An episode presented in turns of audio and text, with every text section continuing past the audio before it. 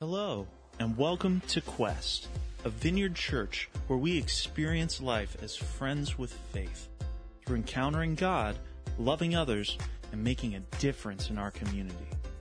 If you're new, there will be information at the end of this podcast where you can plug into Quest in person or online. Now let's dive into this week's teaching. During the Christmas season, I think we all carry uh, a lot of things with us wherever we go. We carry the, the joy and the excitement, uh, the season, when we plan parties, uh, we attend parties, we give gifts, we get together with friends and family, and we celebrate the birth of Jesus. And some of us also carry some difficult things some like stress and worry, or maybe we're carrying some scars and, and past wounds. And honestly, some of us maybe even experience this at Thanksgiving around a table where there's somebody who's no longer there, the emptiness of grief that we're carrying this season. Knowing this, I'm almost certain that none of you in particular uh, want to sit down necessarily and read the lineage of Jesus in Matthew. Name after name of people you don't know it's like the worst nightmare of a family get together at Thanksgiving when you got 100 people there and only uh, like 10 of them you know their names, right? Yet at a deeper glance, Jesus' lineage has some profound things to say to us about who God is, who we are, and most importantly, eventually it leads us to knowing when we follow God, no matter what we're carrying, whether it's good or bad or joyful or hard, in the middle of that, we carry hope.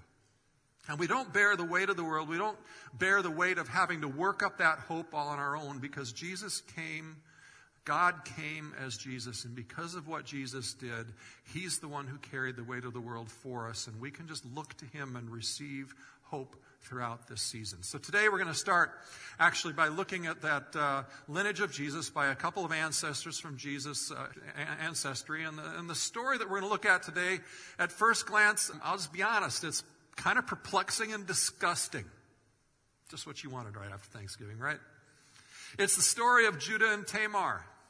So, to set up the context of the story, Judah and his brothers have just finished selling their brother Joseph into slavery, deceiving their dad, saying he was killed and eaten by wild animals. And Judah was instrumental in instigating that treachery on his own brother. A little while later in Genesis 38, we see Judah take a trip to see a good friend and while he's there, he sees this Canaanite woman and decides to marry her. Now, Judah and that wife he marries eventually have three sons named Er, Onan, and Shelah.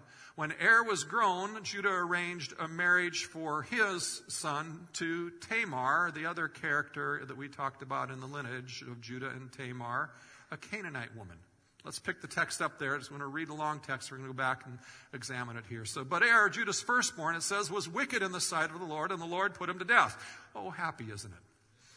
Then Judah said to Onan, Go to your brother's wife and perform the duty of a brother in law to her and raise up offspring for your brother.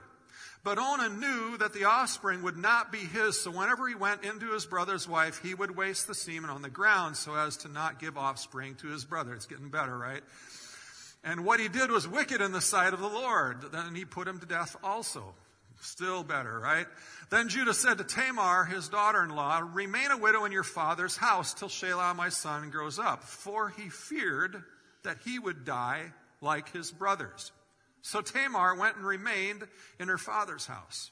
In the course of time, the wife of Judah, Shua's daughter, died, and when Judah was comforted, he went up to Timnah to his sheep shearers, he and his friend Hira the Adullamite, or however you say that. And, and when Tamar was told, Your father in law is going to Timnah to shear the sheep, she took off her widow's garments and covered herself with a veil, wrapping herself up, and sat at the entrance to Enaim, which is on the road to Timnah. For she saw that Shelah was growing, grown up, and she had not yet been given to him in marriage. When Judah saw her, he thought she was a prostitute. It gets even better, right? For she covered her face. He turned to her at the roadside and said, Come, let me come in to you. So he did not know, but he did not know that he, she was the daughter in law. She said, What will you give me that you may come into me? And he answered, I will send you a young goat from the flock. And she said, If you give me a pledge until you send it. And he said, What pledge shall I give you? And she replied, Your signet and your cord and your staff that is in your hand. So he gave them to her, went into her, and she conceived by him. It just keeps getting better, right? Then she arose and went away, and taking off her veil, she put on the garments of her widowhood. So the story goes on, and Judah sends uh, the goat that he promised back to what the woman he thought was a cult prostitute, but he can't find her, so Judah decides to let it slide because he's embarrassed because of what he gave away in the pledge to her. Because in that day, what he gave away in the pledge would be like you giving your wallet, your social security number, and your credit card to somebody. So, verse 24. About three months later, Judah was told, Tamar, your daughter in law, has been immoral. Moreover, she is pregnant by immorality. And Judah said, Bring her out, let her be burned. And as she was being brought out, she sent word to her father in law, By the man to whom these belong, I am pregnant. Please identify whose these are the signet, the cord, and the staff. And then Judah identified them and said, She is more righteous than I, since I did not give her to my son Shelah. And he did not know her again. When the time of the labor had come, there were twins in her womb, and when she was in labor, one put out the hand, and the midwife tied a scarlet thread on the hand, saying, This one came out first. But as he drew back his hand, behold, his brother came out, and she said, What a breach you have made for yourself, and therefore his name was called Perez. Now, this is just a strange story. I mean, what on earth is this doing in the Bible? What does it have to do with Christmas? This is not the kind of story you're going to, at least I hope not, that you're going to read to your children as part of your Advent rituals, right? It's strange to say the least, and yet here it is in the Bible. And when you read the genealogy of Jesus in Matthew 1, there, her name is there along with Judah. So let's start making sense of this disturbing story in this way. First of all, it's amazing that Tamar's name is even in the genealogy of Jesus because in that culture, women's names were generally almost never included. Yet in Jesus' genealogy, besides Mary, his mother, you actually see several women and not one, not the ones you'd expect, like Sarah and Rebecca, who are the matriarchs that are revered in the faith. The, the first woman singled out as the mother in Jesus' line of ancestors is Tamar. This twice widowed Canaanite woman who pretended to be a prostitute so she could entrap her father in law into impregnating her. I mean, in most families, this is the great aunt nobody talks about. So, why is she included? Well, this text illustrates for us something that I think is really important as an overall point that can help us make sense of a lot of the really difficult stuff in the Bible. The Bible is not primarily a record of noble people that we are to emulate. Rather, a realistic depiction of raw, sinful humanity hoping for a better life, needing to be saved by God. The Bible is unflinchingly honest. Uh, the moral of the story that we read is not to be like Tamar and Judah and most of the things that the story depicts. Rather, that God's grace can break through and be experienced by anyone, even in the most difficult and unjust circumstances. No matter who you are or where you are in life, this story tells you that grace can break through into your life, just like it did for both of our fascinating, perplexing characters, Tamar and Judah. I mean, Judah was one of the 12 sons of Jacob. Jacob also went by the name Israel, so you get the 12 tribes of Israel from his sons. He had just sold his brother Joseph into slavery and lied to his dad, saying that he was killed by a wild animal. And then Judah heads out of town to visit a friend. You actually wonder if Judah isn't trying to get away from the family, just needing space from the guilt of what he did to his brother and father, not wanting to be found out, not wanting to be reminded or to face his dad uh, uh, in the, with the horrible offense that he had committed. Have you ever felt ashamed from, a, from an impulsive, careless act that, that, that affected other people? Were you fearful of being found out ever in life? What choices did that cause you to make in that moment in life? While he's with his friend, Judah sees this hot Canaanite girl and decides to marry her. The problem is, God has already commanded them not to marry the Canaanites, and it wasn't a racial issue at all. It was simply the Canaanites were not worshippers of God, and had sacrificial religious practices, and, and, as a whole, their morals were something that would anger God and anger us, frankly. And yet Judah still goes ahead. Proverbs 28 tells us whoever conceals their sins does not prosper, but the one who confesses and renounces them finds mercy. I mean, had Judah confessed to God and to his father the story of betraying his, his brother, the, the story would have likely ended there, but, but it did not, and instead he got married. It would seem Judah was on the path to distance himself from the truth. He chose to run and hide rather than to face the issues. He chose to handle things himself rather than let God direct his path. And The story goes on. Judah got a wife from the Canaanites, so he also he arranged later in life for a wife Tamar from the Canaanites for his oldest son Er, who we know really nothing about other than the fact that he was evil, mean, and cruel as a person. So think about what it must have been like for Tamar to be married to this evil, mean, cruel enough of a person that the text says God judged him and ended his life. Think of all the things the, the people in the Bible did that God had such patience with. How much more evil Er must have been for God to end his life. That left Tamar, a young childless widow, in a culture where women were treated like property. Their greatest value was childbearing. And because without a son for, for, to provide for you, a woman likely would end up destitute and living on the streets. Therefore, in that culture, they had a law which later uh, got a Latin name to it called the Levirate Law. It means if a brother died, leaving his wife childless, the law said that one of the surviving brothers was required to marry her and father children who would be designated as heirs of the dead brother. This did a couple things. In a, in a culture that was highly about tribe and family and, and, and, and legacy, it perpetuated the brother's name, but, but it also protected the widow, giving her guaranteed support. In fact, Support of the widow under that law was the sole responsibility of the father in law. To the degree that if he didn't have other male children or other male children in his family were unwilling to fulfill the Levirate law, then the father in law was required to sleep with his daughter in law in order to impregnate her and honor the law.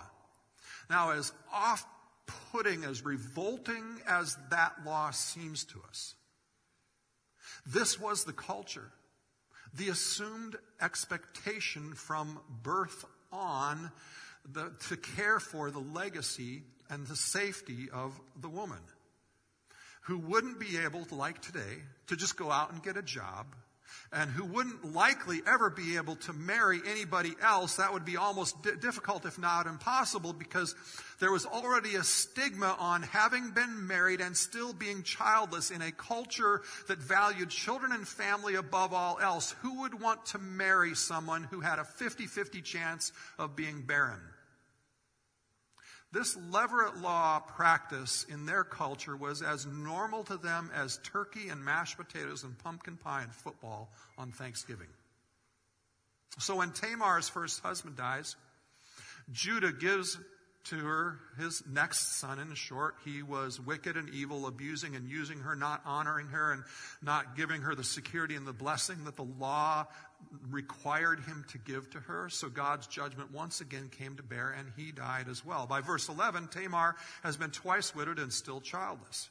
Judah, Judah only has one son, Shelah, left. The biblical writer notes how Judah was actually fearful that his last son might also die, so he makes up an excuse that Shelah is not old enough. So he does something that was completely an affront in that culture. Judah sends Tamar home to her father's house to live, rejecting her, shaming her, and disgracing her before all of the people in the community.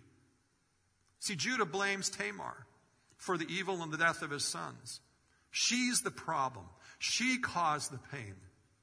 It's not his sons who he raised, allowing them to embrace the Canaanite gods, but it was her who is to blame. Judah is in such deep denial. which kind of happens, I think, to us when we have similar things that we're struggling with, fears and shame and guilt that we're struggling with, when we distance ourselves from God and others, trying to avoid our guilt and shame.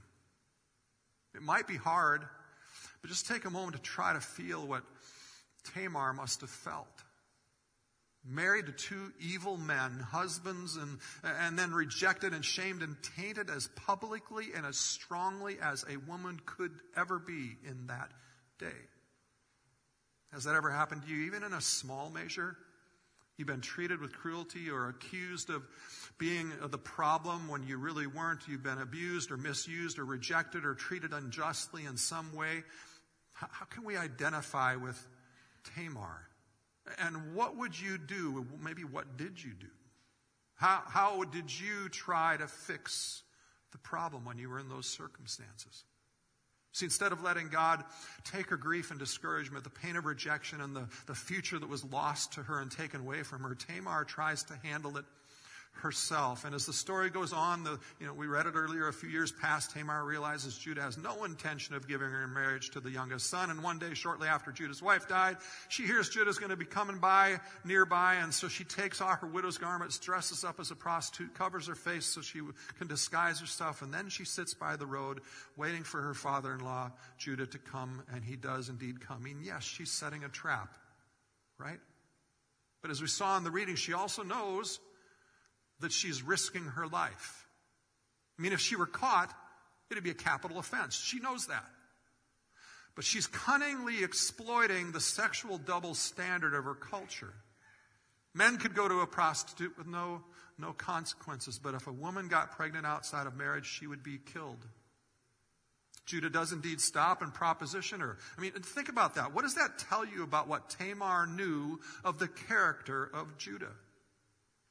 They work out payment, sex for a young goat, but he doesn't have a goat with him, so she asks for the guarantee of payment, the signet ring in the wallet, the social security card, all that stuff. And as we read, Judah sends payment, can't find her, decides to save face and let it slide. And three months later finds out she's pregnant and out of wedlock. And in an act of brazen hypocrisy, Judah orders her death. Now, Technically, that was a right thing to do according to the law.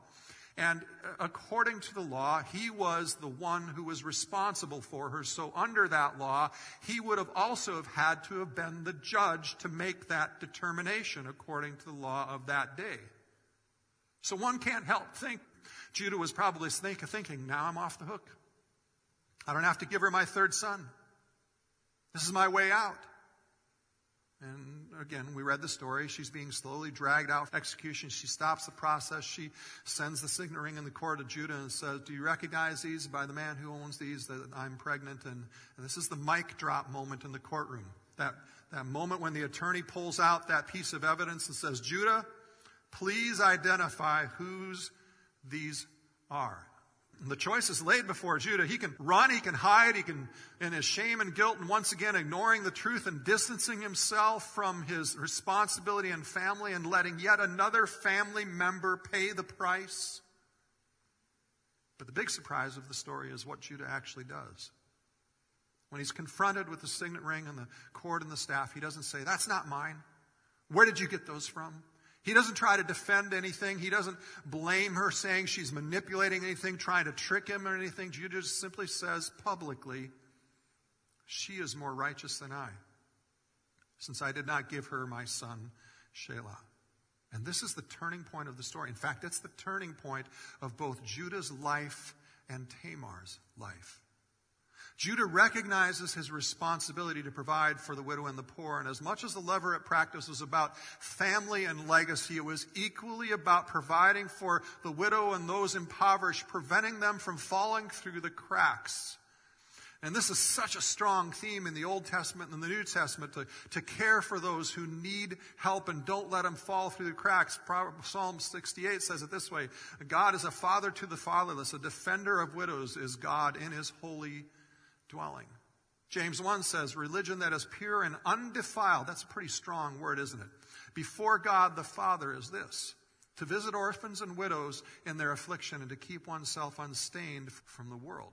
Paul writes to his uh, protege Timothy in 1 Timothy 5, he says, But if anyone does not provide for his relatives, especially for members of his household, he has denied the faith and is worse than an unbeliever. So good job, Quest, and all the stuff you do for the coat drives and all those things. That is just so in line with who God is. But this is the guilt and the shame that Judah is facing and dealing with in that moment. His sin is not just a sin toward Tamar, his sin is a sin toward society, not upholding his legal responsibility to care for others, and especially as a man of great wealth and prominence in that area, and even more so as one who was called by God to represent God so that others would know and follow God. Judah's example in the negative of what he's doing would damage greatly society and many people. Remember, for Tamar to have children by Judah was Tamar's legal right. If Judah was unable and unwilling to give his other sons to her in marriage, she could go to him. Though she was deceptive and, and defiled uh, social norms through her publicly transactional seduction of how she did it, Judah's sin was still more consequential. And yet Judah recognizes Tamar is doing something profoundly important. She is, even through her maybe sinful methods of getting there, critiquing that social, male dominated, self righteous standard that led to oppression. She is bringing to light Judah's sin and being a part of that. The text doesn't overlook or dismiss the sin of Tamar, but it does get at our tendency to go to the place of self protection in life. Today, we would say things like, Oh, I've worked hard for what I have. It's my responsibility to protect all I have. I'm not responsible for the poor around me, the widows around me. They can care for themselves and make their own way. After all, I worked hard and made my own way. They can work hard and they can make their own way too. But, but that so often ignores the social and economic and educational and relational and emotional advantages that we were born with or given because of the people in our lives. Our fear today may not be the same as Judah's superstitious fear of condemning Tamar because he thinks she caused the death of the sons. Our fear may be if we give too much to those who are in need, we don't have what we really want. Our fear today is more so a fear of scarcity. Whatever definition scarcity is for each of us, I think we have our different bar of what that means, but it's, it's essentially we think we aren't going to have enough to have what we want in life. And it drives our decisions to not be as generous as God is calling us to be generous to, to the poor, to the orphans, to the widows. In the Bible, all sin is terrible and separates us from God. Sin damages relationships with others, it damages our own health. But the action of God towards self righteous greed that results in the oppression of widows and poor is, is something that seems to be uh, quicker to bring consequences to bear from God. Social injustice deeply grieves God's heart and it leads him to action more quickly, it seems like. Oh, so while that social justice, generosity, confrontation of self righteousness, it's a prominent truth in the scripture, I, I want to end our camping there right now because there's, there's some other personal and more profound things, I think, even for each of us to grapple with in both Tamar and Judah. Think about how hard it must have been for Tamar to carry hope through this time. I'm sure there were many desperate nights crying herself to sleep, and both in her marriages to the evil, abusive sons, and now as a rejected widow, blamed for what she was not responsible for. And yet there was enough motivation, whether faith, whether you'd call it hope, maybe you just call it desperation in her, to go so far as to use deception to secure her future. And the beauty of that is not how she went about it. The beauty of that is how God responds to her desperate hope. He sees her hope and answers the hope by giving her not just one son, but two sons. On top of that, God restored relationships that created a secure, safe future for her. She actually names one of her, one of her children Perez, which means breakthrough or breakout. I love how God just comes into desperate situations, just breaks out so often and does stuff. We, We began this year feeling like the theme for this year was, was breakthrough. That God was saying this is a year that we were supposed to pray for breakthrough and focus on that. And some of you have individually experienced breakthroughs in your finances or relationships or health. As a church, we've seen breakthroughs in some areas. Things are headed in the right direction. We haven't experienced all the breakthrough by any stretch of the imagination we hope for, but others of you have had difficult things come to pass this year.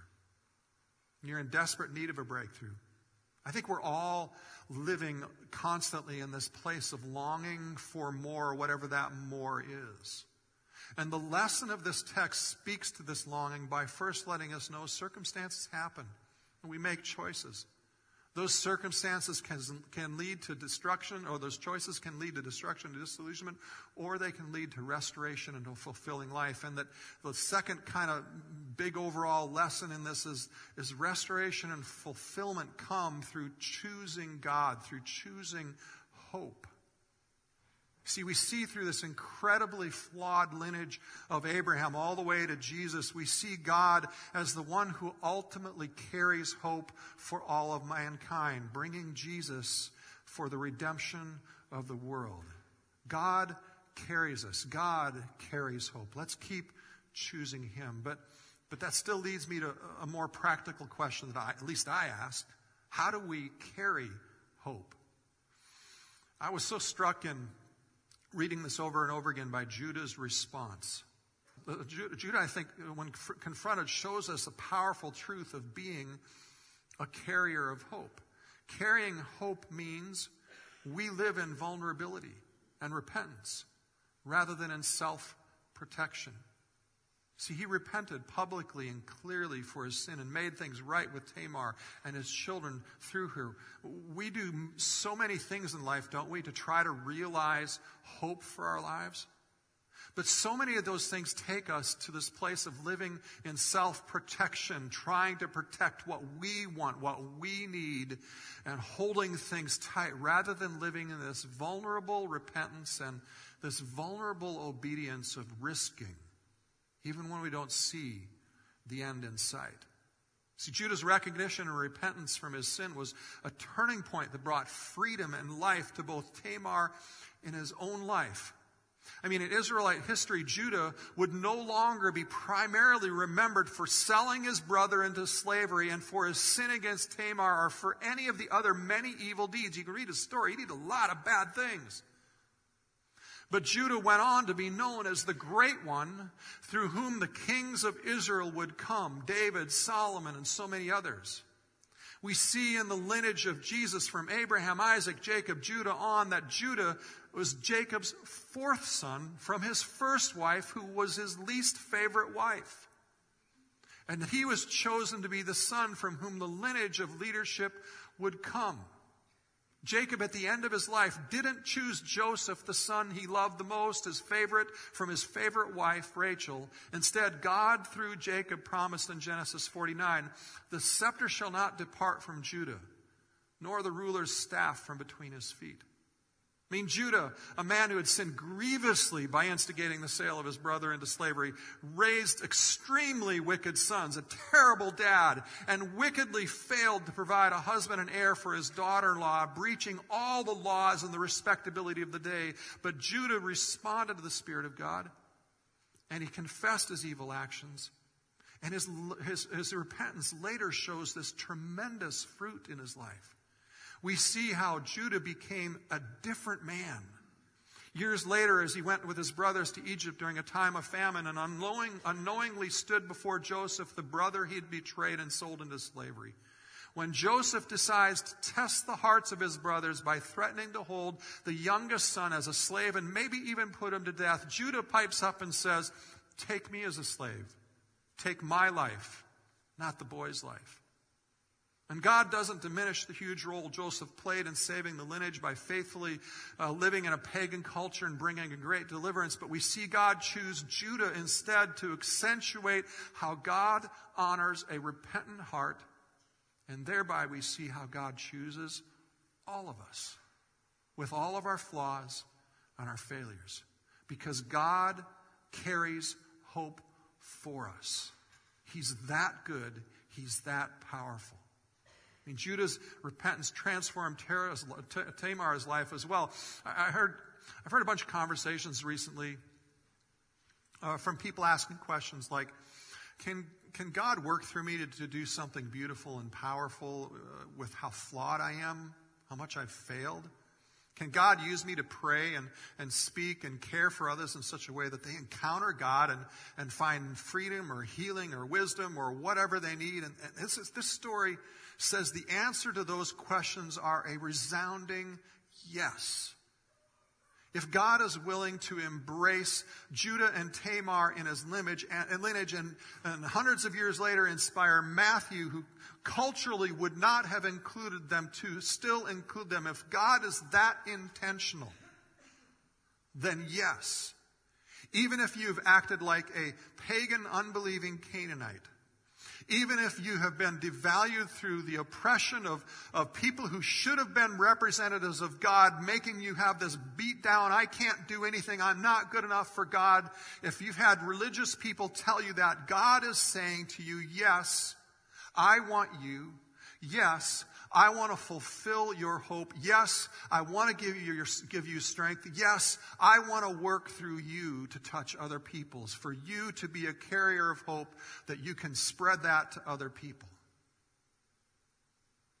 Because God carries our hope for us, and He promises to carry that until it's complete in us. See, what this story shows us is that no matter, no matter who you are, or whether you think you are good and righteous, or whether you think you are the dregs of the earth, you need the grace of God to break into your life, to break through in your life, to humble you and rescue you, even from your own self righteousness. Like Judah, we tend to live life blaming rather than being vulnerable, too often owning our junk, don't we? I mean, Judah blamed Tamar because he couldn't admit that he had failed as a father with his first two sons. He blamed her because he was angry with himself at how he had betrayed his own father, selling his brother into slavery and then lying about it. He was weak, and he didn't want to be weak. None of us want to be weak. And because of that and other stuff, Judah lived as an angry, self protective man, and it bled out all around him on his kids and other people. And isn't that what happens in our own lives all too often? Things build up. We get so much anger because of being hurt, because of injustice, because of difficulty, so much anger at ourselves because we've failed, because we've been weak, because we've sinned, because we haven't loved like we wanted to love or done things like we wanted to love. And the, and the only way we can cope with that is to make other people the enemy. See, Judah, in the moment he was confronted with the evidence, his signet cord and staff, he could have lied. He could have lied. He could have come up with a story. He was a prominent, powerful enough man. He could have come up with a story to protect his own reputation and, and cover up the deed. But this time, instead of costing him a brother and the stress of hiding a lie from his dad, it would have cost him his own children being executed in the womb of Tamar. Judah comes to a breaking point. He can no longer hide his guilt. And buried guilt does that in our lives.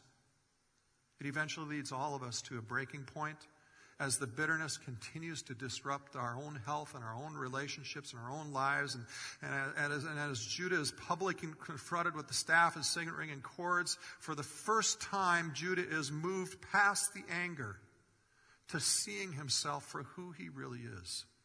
And that's what leads to the miracle of this story. I mean, have you ever been confronted with something you did wrong? How did it make you feel? Have you ever been publicly rebuked and corrected for something you did wrong? And how did you respond to that?